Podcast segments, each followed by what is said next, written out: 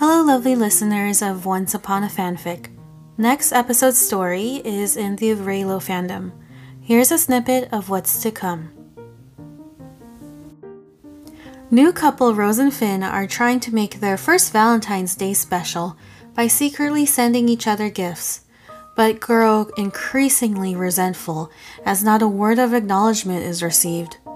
Meanwhile, their coworkers Ben and Ray are inundated with flowers and chocolates from their not-so-secret admirers, but have no clue who could be sending them. Stay tuned for the reading of A Comedy of Cubicles by Arulise seventeen.